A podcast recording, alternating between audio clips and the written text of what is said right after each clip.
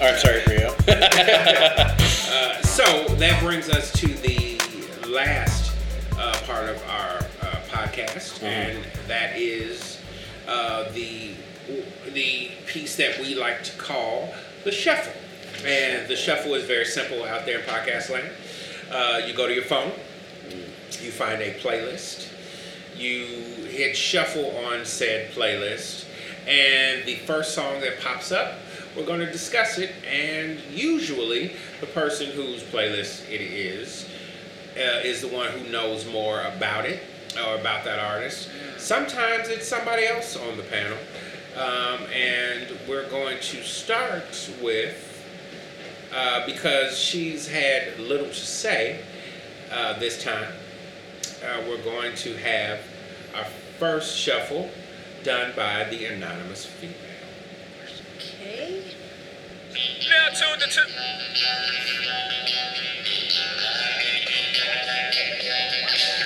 I'm smiling right now, podcasters. So that is Randy. Oh, no, I'm just kidding. wow. that is the Beastie Boys. Beastie Boys Intergalactic. Intergalactic. Uh, so, um, uh, my cousin, uh, uh, one of the members of the Loft Party crew, uh, Tribal Love, uh, I'll give you his uh, his uh, his artist and graffiti tag name, Tribal Love. He is a massive Beastie Boys fan, and I know if he is listening to the podcast, uh, he is going, yeah, yeah. I used to listen to. Well, it's kind of funny because I used to listen to you know Beastie Boys on my way down.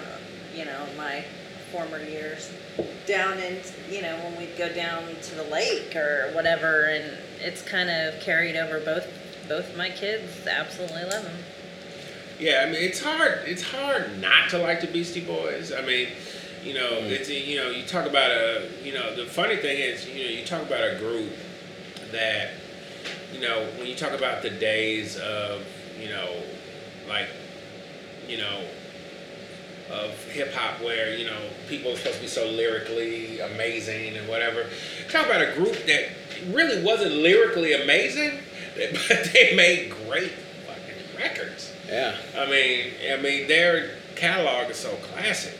Mm. Um, you gotta love it. Uh, so, Lane, All right. Uh oh. I uh, I just got a new phone and it's telling me to connect to. I, I can't play right now. Sorry. oh, that's okay.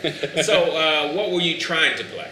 oh, I just hit the um, shuffle button and Janis Joplin's Ball and Chain came up. Oh, Okay, I like alright. that. Yeah. Yeah. So, uh, Lane's having phone difficulties, but his Yeah. shuffle was gonna be Janis Joplin's Ball and Chain, uh, which, of course. Uh, You can just hear the pain in her voice. You got. I was just gonna say you gotta love Janis Joplin. Just like you say, the pain and the tension in her voice, uh, and uh, you know, just you know, some iconic songs, and and and and like I said, just beyond the songs themselves, just uh, you know, her voice was, Yeah. Was so iconic, and uh, you know, and you, you, you gotta you gotta love Janis Joplin.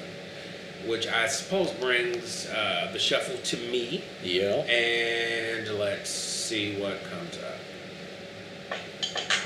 Radio killer. Big Snoop deal. The American dream. Snoop. Hey, your nephew. Won't you come This would be Snoop, yes. Sing a something for the ladies. You wanna jump up? Let them know how we feeling right now.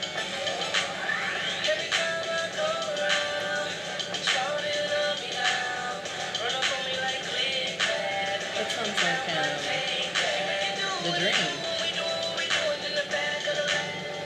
Uh, and that is um uh, Snoop Dogg uh, featuring uh, The Dream, as you said.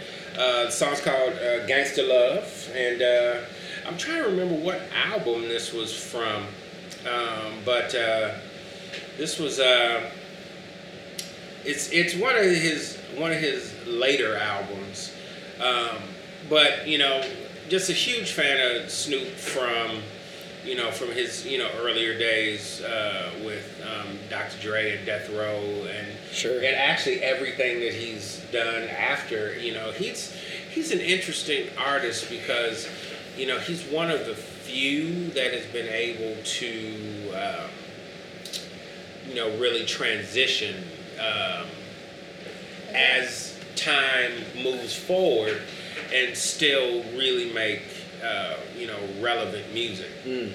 you know you know and i think you know kind of getting back to the kind of the you know hip hop discussion you know i think to me that's more of what i'm looking for now not necessarily artists that you know not necessarily artists that you know are you know the most you know lyrically you know uh, amazing but you know people that can make really good songs and you know can adapt to the times as they move forward um, and uh, and and still remain relevant. I mean, if you think about, you know, I think I want to say Doggystyle.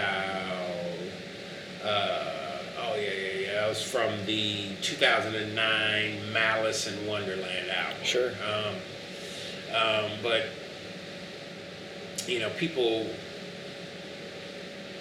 You know, I think people, um, you know, discount some of these artists, but you know, I think the ability to stay relevant, um, and especially in in the music business, For over 25 years. yeah, that's. Yeah. I mean, because I think you know, I think the the Style album, if I'm not mistaken, was '93 or four. Yeah. I mean, that's you know, I mean, to be able to stay relevant for that length of time, um, and have a new generation, you know, Discover you know, yeah, discover you and Yeah. embrace you, and you know, very few artists, you know, which gives me back to that, you know, like ten out of a thousand. I mean, Yeah, You know, you have very few artists that you know are able to do that, and you know, I have to, you know, I have to say, you know, Snoop is definitely, you know, one of those artists. As a matter of fact, not only, um, you know, uh, you know, come from that era and Yep. still make relevant relevant music, but um, you know, to kind of really come from being a, a true kind of gangster rapper to kind of being a ubiquitous household name Yeah.